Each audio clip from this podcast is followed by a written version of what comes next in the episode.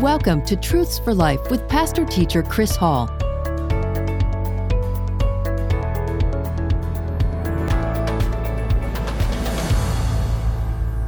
You know, we've been uh, we've been doing a, kind of our, our B study.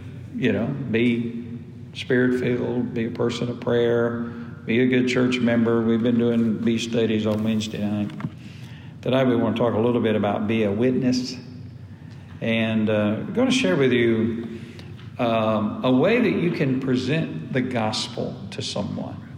Now, my favorite way of sharing the gospel with someone is by just telling them my story and, and giving them my own personal testimony. Now, that's a powerful thing.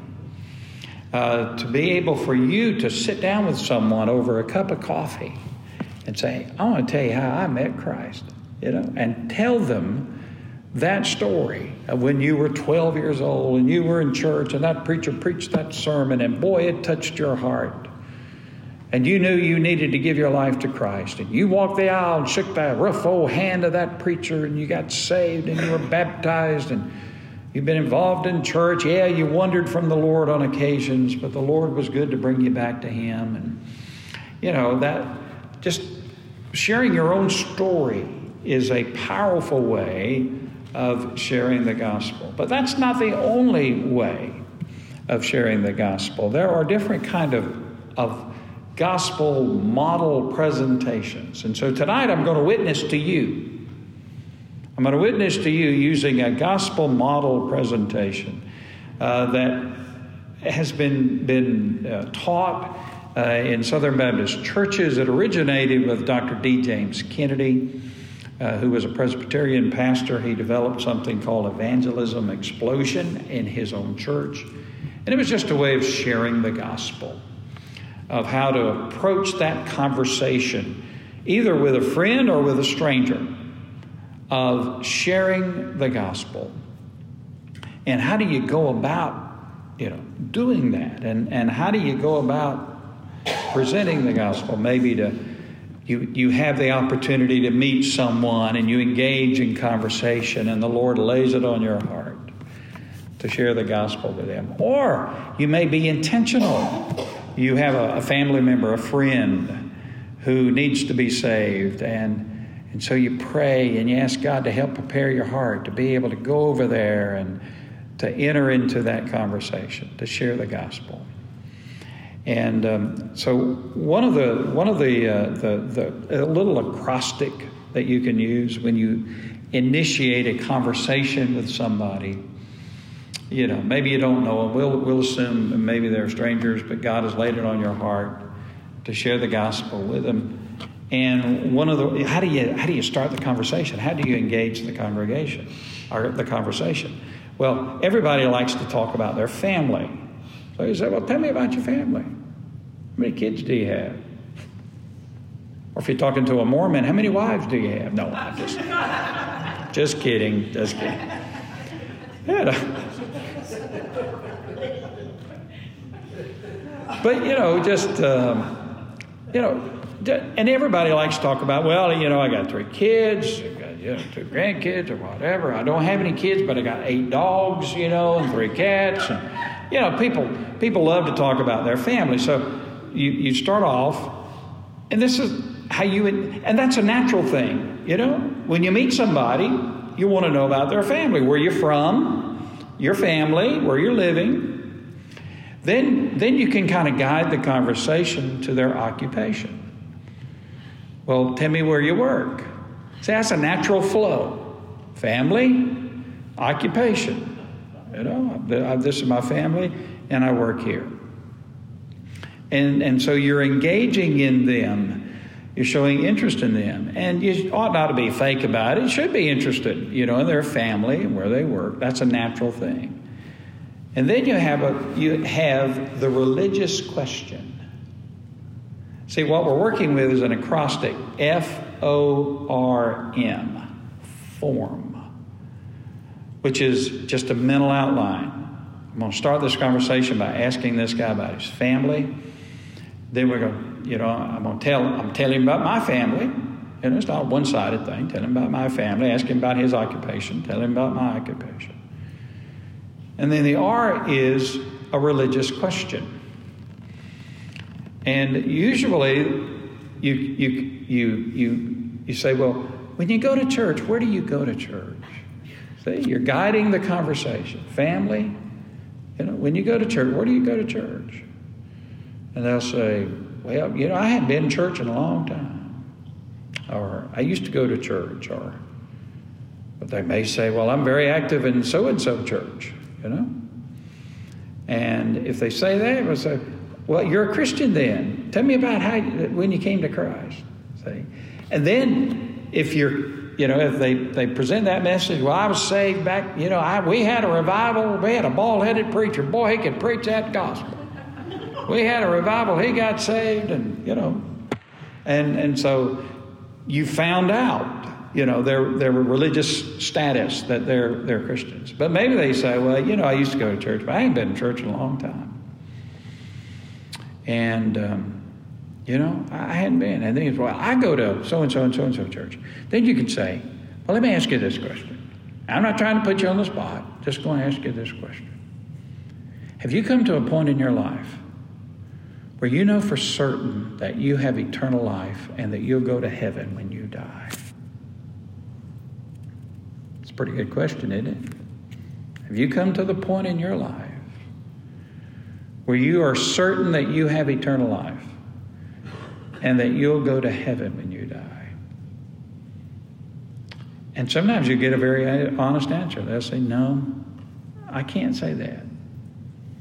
Or sometimes they'll say, Well, I hope so. Well, we don't have a hope so salvation, right? And, and so uh, then you can say, Well, you know, the Bible says we can know for certain, we can know for sure that we have eternal life and we'll go to heaven when we die. 1 John 5 13. These things I have I written unto you that believe in the name of the Son of God, that you may know that you have eternal life.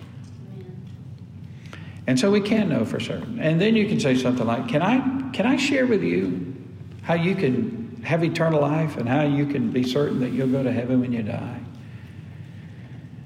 And then you can enter into that presentation. So you have that little you have that little outline, form, family, occupation, religious question, and then you have the message. And the message, of course, is the gospel. And I've used this, this on occasions, and I've, I've used this in sharing the gospel with other people. And the, and the key is not, you know, not to be, not to be like a telemarketer, you know, you got the package thing and do you need your car warranty, you know, extended or whatever? You don't want to, you don't want to be like a telemarketer. You want to be honest. But, but you have a way to initiate the conversation, F O R M and, and you want to be honest with them. And, and then, you know, if they say, well, I hope so, I don't know, uh, no, I've never done that. And, you, and of course, you're always very kind and you're, you just say, well, can I share with you how you can know that you can have eternal life and go to heaven when you die? And, and see, here's the thing while we're on the outside talking to them, the Holy Spirit's on the inside working in them, right? He's working in us and He's working in them. And He may have prepared their heart to hear our message. And most likely He has. If He leads you to witness to them, that means He's already there working in their heart for you to, to hear your message. And so I always start out, well, I got some good news for you. The Bible says that God has a purpose and a plan for every person's life. The God who made you, the God who loves you. Here's what the Bible says about you. This is what the Bible says about you that God has a purpose and a plan for your life. And that purpose and that plan is identified in the most recognizable verse in all of the Bible. John 3:16. For God so loved the world that he gave his only begotten Son, that whoever believes in him should not perish but have everlasting life. God's purpose for you is for you to have everlasting life, eternal life. That's what God wants for you. That's what God wants for every person. God desires that none perish, but all come to repentance. And the good news is that God, God has a purpose and plan for every person, and that is that they might have eternal life, everlasting life, a life connected with Him, a life lived in union with Him. God's purpose is for every person to have a home in heaven. And that's God's purpose for every person. Eternal life cannot be earned or deserved, it can only be received. You can't earn eternal life, you can't deserve eternal life. There's nothing you can do. You can't build enough up enough brownie points by doing stuff in the church to finally receive eternal life. Eternal life is not something that can be earned or deserved, it can only be received. The gift of God, the gift of God is eternal life through Jesus Christ our Lord. So, eternal life is a gift that God gives to those who trust in Christ. And eternal life, you say, well, what is eternal life? Well, eternal life is, is the meaning of eternal life is like two sides of a coin. Two sides of a coin. One side of eternal life means that you can have a full and meaningful life right now in this world. Jesus said, I have come that they might have life and have it more abundantly. In other words, the Lord wants us to have a good life now. Not just when we die and go to heaven, but He wants us to have a good and full and meaningful life now. And so eternal life doesn't begin when you die, eternal life begins the moment you give your life to Christ. And God begins to do his, his, He saves you and begins to do His wonderful work in your life. And God doesn't, God doesn't want us to have a miserable life now. Why would God want us to have a miserable life in this world? You know? He wants us to have a full life, an abundant life, a blessed life. Now, we live in a fallen world and we'll have our miseries. But eternal life doesn't, doesn't, it's not something that starts down there, it's something that starts the moment you give your life to Christ. Eternal life also not only means that God wants you to have a full and abundant life now, it also means that He wants you to go to be with Him in heaven when you die. I go to prepare a place for you. And if I go and prepare a place for you, I will come again and to receive you unto myself, that where I am, there you may be also. So that's the good news. God has a purpose and plan for your life. He wants you to have eternal life. Jesus came into this world to make it possible that you might be saved and you might have eternal life. And when you give your life to Christ at that moment, you receive eternal life. By the way, it's eternal life. It's not until you sin so much you lose it life. It's not a temporary life. It is eternal life. And the Bible always speaks of eternal life as a present reality that will never end in the life of the believer. The moment you give your life to Christ, you receive eternal life through Jesus Christ our Lord. And God blesses you in this world, and He also has a home for you in heaven. That's, that's, the, that's good news, isn't it? That God loves me and He cares for me and He wants me to have eternal life. That's the good news. But here's the bad news the bad news is we all have a problem that has to be solved before we can receive eternal life.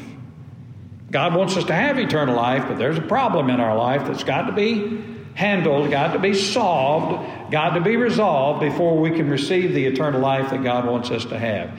And that problem is the problem of our sin because our sin separates us from God. And that's an issue, that's a problem that has to be solved before we can receive the eternal life that God wants us to have.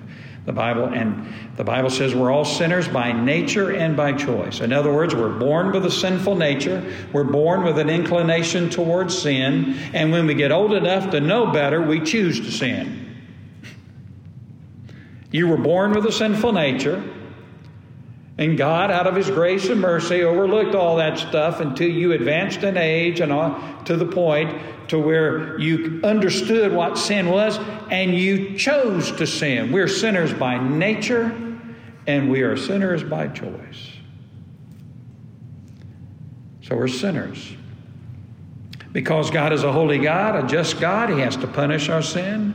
And the punishment of our sin is eternal separation from Him. Sin is serious with God. It's not serious with people today. People laugh at sin, make fun of sin, make jokes about sin, celebrate sin. But if you read what in the Bible what God has to say about sin, he takes sin very seriously. Isaiah 59 2, your iniquities have separated between you and your God. Your sins have hid his face from you that he will not hear you. Romans 6 23, the wages of sin is death. And that means eternal separation from God. And so God wants me to have eternal life. He wants me to have a good life now. He wants me to live with Him forever in heaven. But I've got this problem. And this problem is my sin. I'm a sinner by nature. I was born with a sinful nature. You know, it's always amazing all these newborn babies and people look at those oh, so beautiful, so lovely, perfect child. And about a year later, that perfect child's walking another hit a kid upside the head to get, take a toy from them. That's a sinful nature. You don't have to teach a kid to misbehave. Can I get a witness? Right? You have to teach a kid to behave. Why is that? Because that little rascal's born with a sinful nature, and it got that, that child got that sinful nature from mama and daddy, which got their sinful nature from their mom and daddy, which got their sinful nature from their mom and daddy, and right on back down the line to Adam and to Eve. So we're sinners, but see, but God doesn't God doesn't condemn us for our sin, our, our, our inherited sin. You know, if a kid dies and doesn't know, doesn't understand, that child goes to heaven. That child's covered by grace. But when that child gets old enough, a person develops to the age of accountability. Y'all ever heard that? Age of accountability. Where they know where they willfully choose to sin. That's when God begins to hold us accountable for our sin. And so God wants us to have eternal life, but we got problem sin. We cannot save ourselves from the punishment of sin. There's nothing we can do. Salvation is not of works, lest any man should boast. So God wants this for us, but we got this problem. And we can't do anything about that problem. We can't undo it. We can't pay for it. So, what am I going to do? How I, is my sin problem going to be solved so that I can have eternal life? The eternal life that God wants me to have. Well, I couldn't do anything about my sin, ah, but God did. Amen? Amen? Here's God's provision. The good news is that in spite of our sin, God still loves us. And He has provided a way that we can be saved from the penalty of our sin, reconciled to Him, and receive eternal life. And God provided that way through the Lord Jesus Christ. I am the way, the truth, and the life. No man comes to the Father except through me. Jesus is God who became a man. Jesus lived a perfect life. And then he died on the cross as a sacrifice for our sins. He took our sins upon himself. And he accepted the judgment of God upon himself for the sins we have committed. He died for us, he stood in our stead. He's the just who suffered for the unjust that he might bring us to God. And so when Jesus was on the cross, God laid on him all of our sin and all of our guilt. Isaiah 53 6. All we like sheep have gone astray. We have turned everyone to our own way, and the Lord has laid on him the iniquity of us all. And in some way we'll never understand, some way we'll never comprehend. Jesus took our sins upon himself. He qualified himself as a sacrifice by his perfect life. He never sinned himself. And then on the cross, during those six hours, the wrath of God was poured out upon Jesus for our sin. He died, and then he rose from the grave. The resurrection from the dead of Jesus proved that his death on the cross was acceptable as a payment for our sin. Jesus was delivered for our offenses and raised again for our justification. Romans 4:25. And so God wants me to have eternal life, but I've got sin in my life. I can't solve it, but God did. God so loved the world that he gave his only begotten son to make it possible that I might receive the eternal life that God wants me to have. And it's only in Jesus. And so, how do I respond to that? Well, the only way Jesus can affect our life is if we receive Him as our Savior and Lord. For me to receive the eternal life God wants me to have, I must receive Jesus, who died for my sins, as my Savior and the Lord of my life. As many as received Him, to them He gave power to become the children of God, even to them who believe on His name. And so, how do you receive Jesus? First of all, you repent of your sins. Repent ye therefore and be converted, that your sins may be blotted out. Repent and turn to God and do works which give evidence of repentance. I receive Jesus by first of all acknowledging that I am a sinner and repenting of my sin, asking God to forgive me of my sin. Repentance is more than just feeling sorry for your sin. It means coming to God, confessing to God that you're a sinner. It means seeking His forgiveness for your sin and seeking God's help for you to turn away from sin. Second of all, we place our faith in Christ. By grace, you are saved through faith, that not of yourselves. It is the gift of God. Faith is more than just believing the facts about Jesus.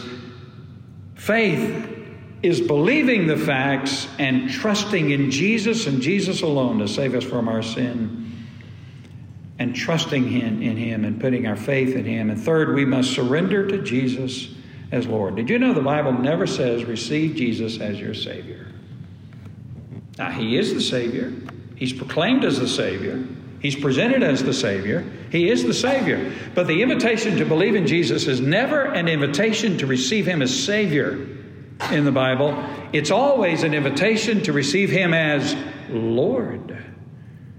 The Romans road to salvation. How many people walk that road, Romans chapter 10, to receive Christ? Listen to what it says that if thou shalt confess with thy mouth the Lord Jesus, and shall believe in thine heart that God has raised him from the dead, thou shalt be saved. For with the heart man believeth unto righteousness, and with the, the mouth confession is made unto salvation. You receive the Lord Jesus.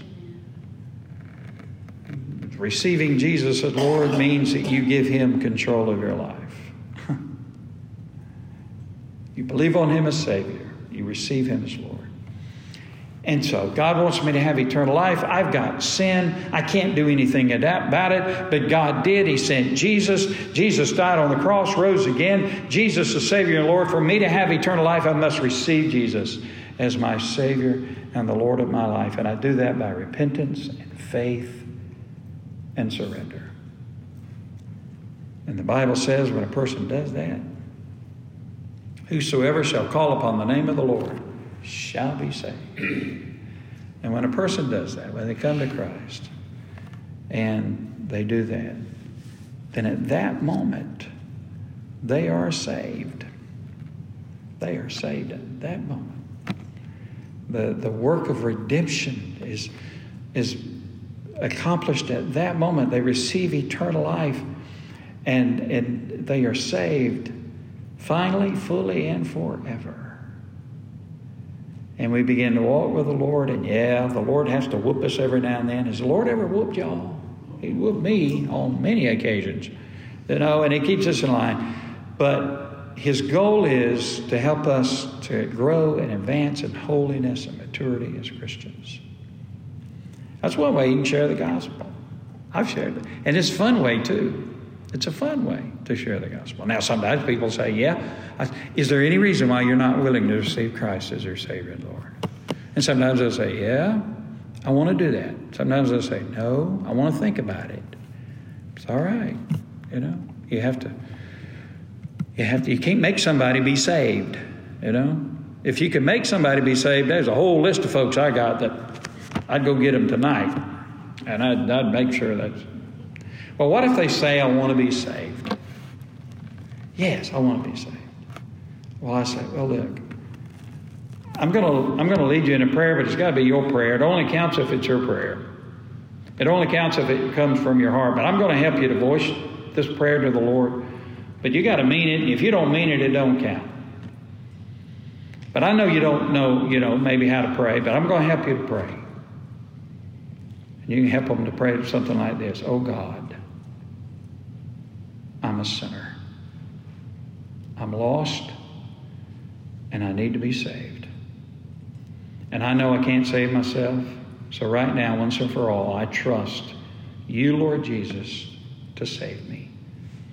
I believe you died on the cross and rose again to pay, the pay the penalty of my sin. Please come into my heart. Forgive me of my sin. Make me your child. I give you my life. I receive you as my Lord. And from this day forward, I will love you and live for you as you give me wisdom and strength. Thank you for joining us for our program today.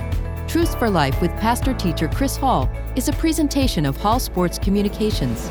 To contact us, you can send an email to chrishall71 at hotmail.com. That's chrishall71 at hotmail.com. Be sure to join us for our next program. Until then, stay safe and may God bless you.